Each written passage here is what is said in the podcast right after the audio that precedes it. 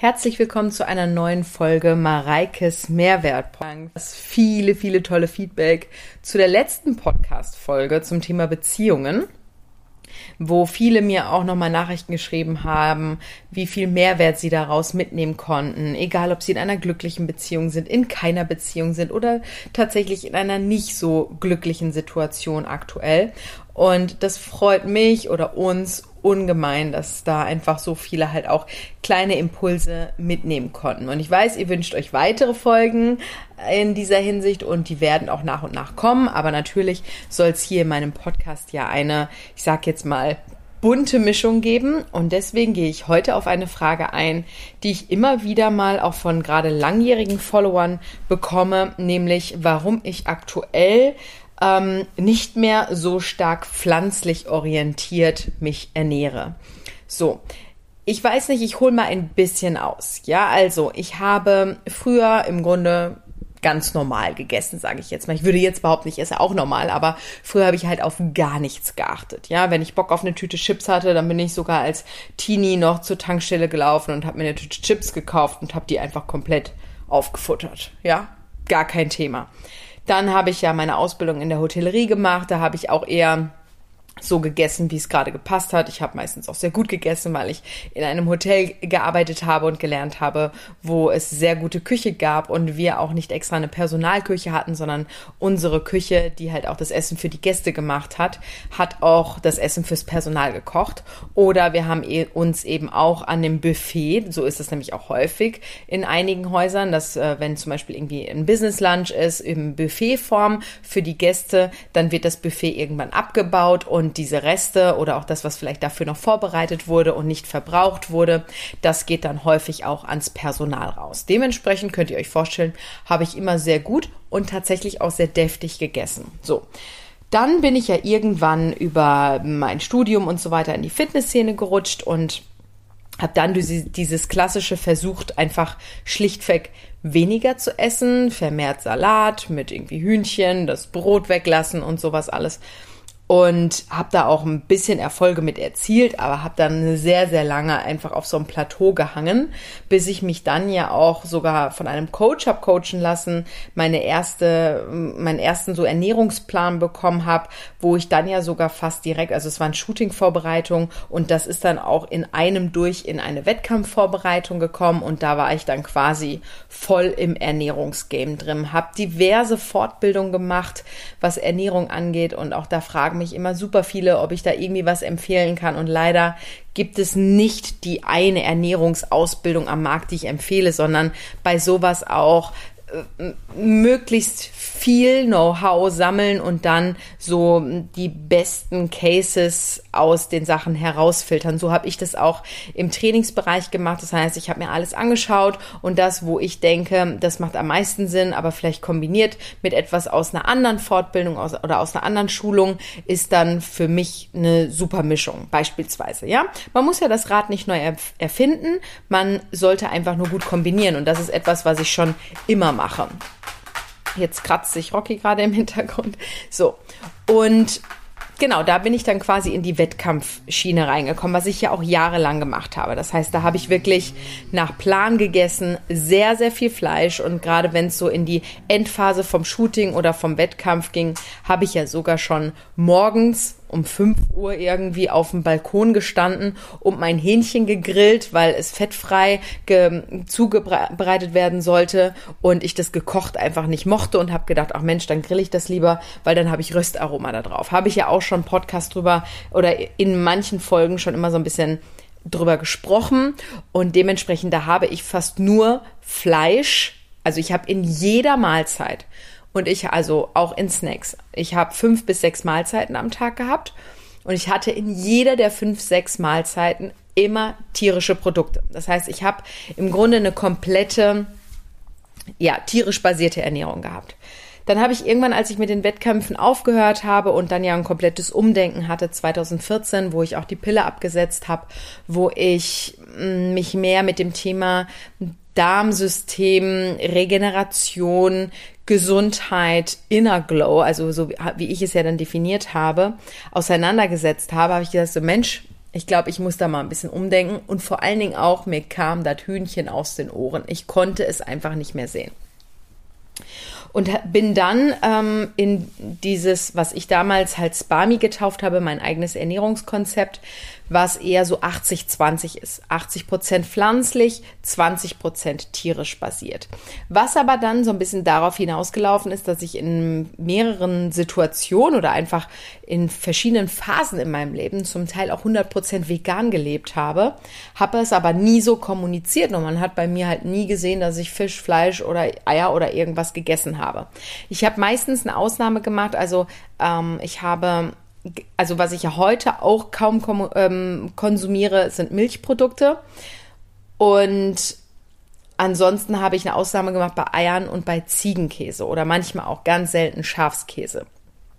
Es hat mehrere Gründe, aber um da jetzt drauf einzugehen, das würde jetzt hier diese Folge komplett sprengen. Deswegen sonst eher Richtung plant-based. Also ich nenne es auch lieber pflanzenbasiert, weil ich finde, dieser vegane Lifestyle ist mehr als nur die Ernährung. Und viele denken ja auch, vegan ist gleich gesund ja, was ja gar nicht richtig ist. Also man kann jetzt aufnehmen, keine Ahnung, eine Tüte Chips ist auch vegan, ist aber nicht gesund, ja, Zucker ist vegan, aber auch nicht geil so, ja. Also man kann auch unfassbar gut mit vegan adipös werden und ungesund leben.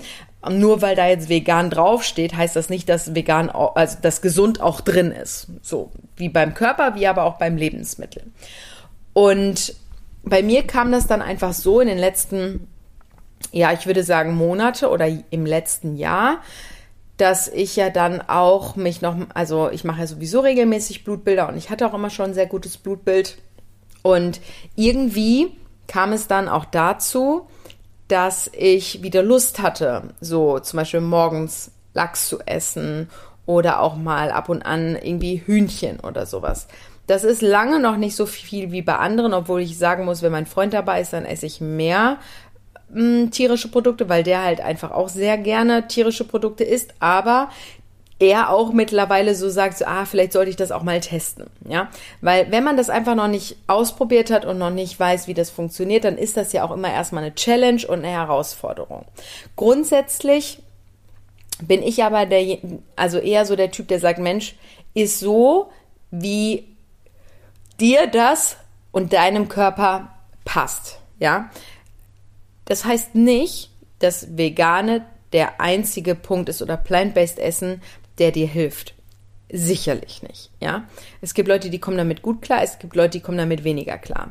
Was bei mir der Punkt war, dass mich das nicht mehr richtig gesättigt hat. Weil Proteine in tierischer Form ja das komplexeste sind, was du deinem Körper geben kannst, gerade in der Verdauung auch. Und das ist auch das, was den Körper wirklich sättigt, auch lange. Und ich hatte halt einfach das Thema, gerade so das letzte Jahr, also anderthalb, zwei Jahre, dass wenn ich plant-based gegessen habe, ich anderthalb Stunden danach wieder Hunger hatte. So. Und dieses Spiel geht bei mir dann nicht auf, weil dann gehe ich auf wie ein Hefekloben. Und das ist etwas, was ich nicht möchte. Und da habe ich einfach das Gefühl gehabt, mein Körper brauchte jetzt mal nach den fast sieben Jahren 80, 20, 80 plant-based, 20 Prozent tierische Produkte, einfach mal wieder eine Phase, wo ich ein bisschen mehr tierische Produkte konsumiere, einfach um da auch wieder eine andere Sättigung reinzukriegen. Und das sind halt einfach Phasen, die man mitmacht und dann ist es auch völlig okay. Und deswegen sage ich ja immer, es gibt nicht diesen einen Weg, der für der für jeden funktioniert. Ich finde es cool, wenn man sich plant-based ernährt und ich werde das auch demnächst, also ich werde das auch beibehalten und wieder intensivieren. Ja. Mm, aber es ist auch, ich würde niemanden verurteilen, ganz im Gegenteil. Ich coache ja auch einige, also in unseren Online-Coaches, gerade in dem Inner Glow Online-Coaching, wo wir ja zwölf Wochen eins zu eins persönlich mit den Leuten zusammenarbeiten da würde ich nie sagen, wenn da jemand ist, der einfach super gerne ein Steak isst oder super gerne mal ein Chicken oder sowas isst, so nö, das gibt's jetzt erstmal nicht mehr. Nein, das, also das macht gar keinen Sinn. Wenn du für dich aber das Gefühl hast, so, so wie ich das hatte, so, boah, irgendwie widert mich das an, ich mag das gerade gar nicht essen, dann lass es doch einfach. Dann ist das für dich gerade nicht das Richtige. Und das ist sowas, was ich, ähm, was ich toll finde, wenn man auf seinen Körper hören kann. Ich sage ja auch immer wieder, die Signale, die dir dein Körper gibt, also Signale sind das Wertvollste, was wir kriegen können. Wir müssen nur auf sie hören. Und dementsprechend merke ich zum Beispiel auch, also ich habe jetzt in letzter Zeit wieder gerne auch mal ein bisschen mehr gegessen, aber muss auch dazu sagen, ich habe relativ viel um die Ohren gehabt. Ich war viel, ich habe viel gereist und dies und das macht sich bei mir auch immer bemerkbar. Und ich hatte zum Beispiel jetzt auch das Thema mit meinem Freund, sagt er so, ja, aber du trainierst halt auch echt schwer und ähm, bikest du dann nicht auch, ne? Und habe ich ihm erklärt so, hey, pass auf, also ich trainiere schon jahrelang so schwer und ja, ich baue damit auch Muskeln auf, aber das liegt auch daran, dass ich jetzt Muskulatur aufgebaut habe, weil ich halt einfach mehr als sonst gegessen habe. Und ich könnte das, also mein Körper könnte ich formen, ohne dass ich in meinem Training etwas verändere, sondern nur in meiner Ernährung etwas verändere. So. Und ich glaube, das gehe ich demnächst auch mal wieder an. Also ich bin an sich, bin ich super zufrieden, ja. Und das ist, wenn auch Jammern auf hohem Niveau, ich weiß. Aber ich habe einfach mal wieder Bock drauf, glaube ich. Und das werde ich dann einfach mal intuitiv machen. Und ich werde es aber auch nicht so wie alle anderen irgendwie ähm, ja, dann da irgendwie eine Challenge draus machen oder sowas, sondern einfach so, dass ich mal wieder Bock habe, auch wieder, jetzt hatte ich so eine Zeit, wo ich irgendwie nicht richtig regelmäßig ins Gym konnte oder auch nicht wollte oder oder oder. Und ähm, ich jetzt einfach da wieder so einen Zeitpunkt habe, wo ich sage, hey, ich kann mir einen neuen Trainingsplan machen und dann kann ich das doch einfach mal wieder ein bisschen anders angreifen. Und wenn du diese Motivation hast und Bock drauf hast, dann nutze es. Weil wenn es vorbei ist, dann ist entweder die Disziplin, die dich weiterträgt. Und das ist auch ganz wichtig. Da hatte ich nämlich auch heute ein Gespräch drüber, dass ich auch gesagt habe mit ihm so von wegen, ähm, die, was hält, also es gibt auch im Trainingsbereich mit diesem, was bringt dir jetzt am meisten? Ja, ich würde immer sagen, wenn jemand irgendwie nur zwei Trainings in der Woche machen kann, würde ich nie sagen, leg dein Training Fokus auf Cardio-Training. Sondern würde immer sagen, geh am besten in Krafttraining-Bereich rein. Ich habe da ja schon häufiger auch drüber gesprochen, was die Vorteile sind, warum ich mich immer fürs Krafttraining entscheiden würde. Aber wenn das zum Beispiel jemand ist, der irgendwie drei, viermal die Woche gehen kann und aber für sich das Gefühl hat, irgendwie das Laufen zieht mehr oder Basketball spielen oder was auch immer, Jumping Fitness und so weiter, dann ist alleine nur der Glaube daran, dass es dir mehr bringt oder was bringt in der Kombination, macht ja auch schon was mit deinem Körper. Und wir hatten zum Beispiel das Thema Laufen. Ich gehe auch nicht gerne laufen. Mein Freund geht auch nicht gerne laufen. Er geht aber trotzdem. Und das hat was damit zu tun, dass gerade auch so Gewinnertypen, sage ich jetzt mal, also welche, die auch gerne und viel arbeiten und ähm, gerne auch was leisten und erreichen wollen. Das ist ja irgendwo auch eine Befriedigung, wenn du etwas tust aus Disziplin heraus, weil dich das innerlich stolz macht und befriedigt und du auch so ein bisschen diese Cortisol-Thematik hast, ja, dass du einfach sagst so, ey, ich mach das, ich habe zwar gar keinen Bock drauf, aber ich mache mich stolz damit, weil ich weiß, das tut mir jetzt vielleicht gut, weil ich den Kopf frei kriege, weil ich mich mehr bewege, weil ich Kalorien verbringe, whatever, warum auch immer, ja. Aber vor allen Dingen macht es was mit dir und so geht's mir nämlich auch im Krafttraining, dass ich diese Disziplin aufbringe, mal bewusster, mal unbewusster, dass ich einfach trotzdem gehe und dass ich gehe und es mir gut tut Vielleicht, also dieses es geht mir gut oder tut mir gut, ist ja nicht so, dass jedes Mal, wenn ich dann aus dem Gym laufe, so sage so, ja, yeah, Chaka, war das jetzt geil und voll die geile Session gehabt und ich fühle mich, als könnte ich Bäume ausreißen, bla bla bla. Das ist ja nicht der Fall, ja. Ich fühle mich da jetzt auch nicht besonders geil, ja. Ich weiß einfach nur, dass ich äh, für mich zukunftsorientiert, alltagsorientiert, immunsystemorientiert, körperbasiert, dass ich da weiß, dass ich mir was Gutes getan habe. So. Und dass ich deswegen stolz auf mich sein kann, dass ich es durchgezogen habe. Das ist jetzt nicht unbedingt immer dieses Gefühl danach. Manchmal tatsächlich habe ich das auch, aber lange nicht jedes Mal. Ich weiß nicht, wie es euch geht. Aber wenn ich so richtig weiß ich nicht, ich hatte richtig Power, ich hab, bin richtig über mich hinausgewachsen und du bist danach wirklich so zufrieden, K.O., fertig und denkst dir so, yes, fertig.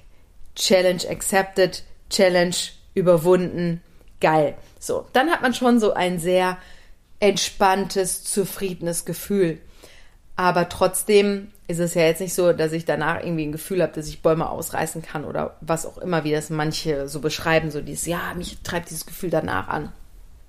Letztlich ist es einfach wahrscheinlich immer wieder auch dieses, du bist gerade über dich selber hinausgewachsen. Und das ist auch das, was dich ja tagtäglich dran halten sollte, weil du hast ja nicht tagtäglich Lust, dich gesund zu ernähren und tagtäglich Lust, ähm, irgendwie äh, krassen Sport zu treiben, ja. Also ich bin mir sicher, dass wenn es irgendwelche Schweinekram-Geschichten gibt und die würden mir aber körperformtechnisch und gesundheitsorientiert nicht so wehtun, würde ich das auch konsumieren und essen. Also ich esse auch gerne, ja. Viele denken so, ja, ähm, ich finde das so faszinierend, wie diszipliniert du in solchen Dingen bist, aber ich esse einfach zu gerne. Da sage ich immer, ja, ich auch.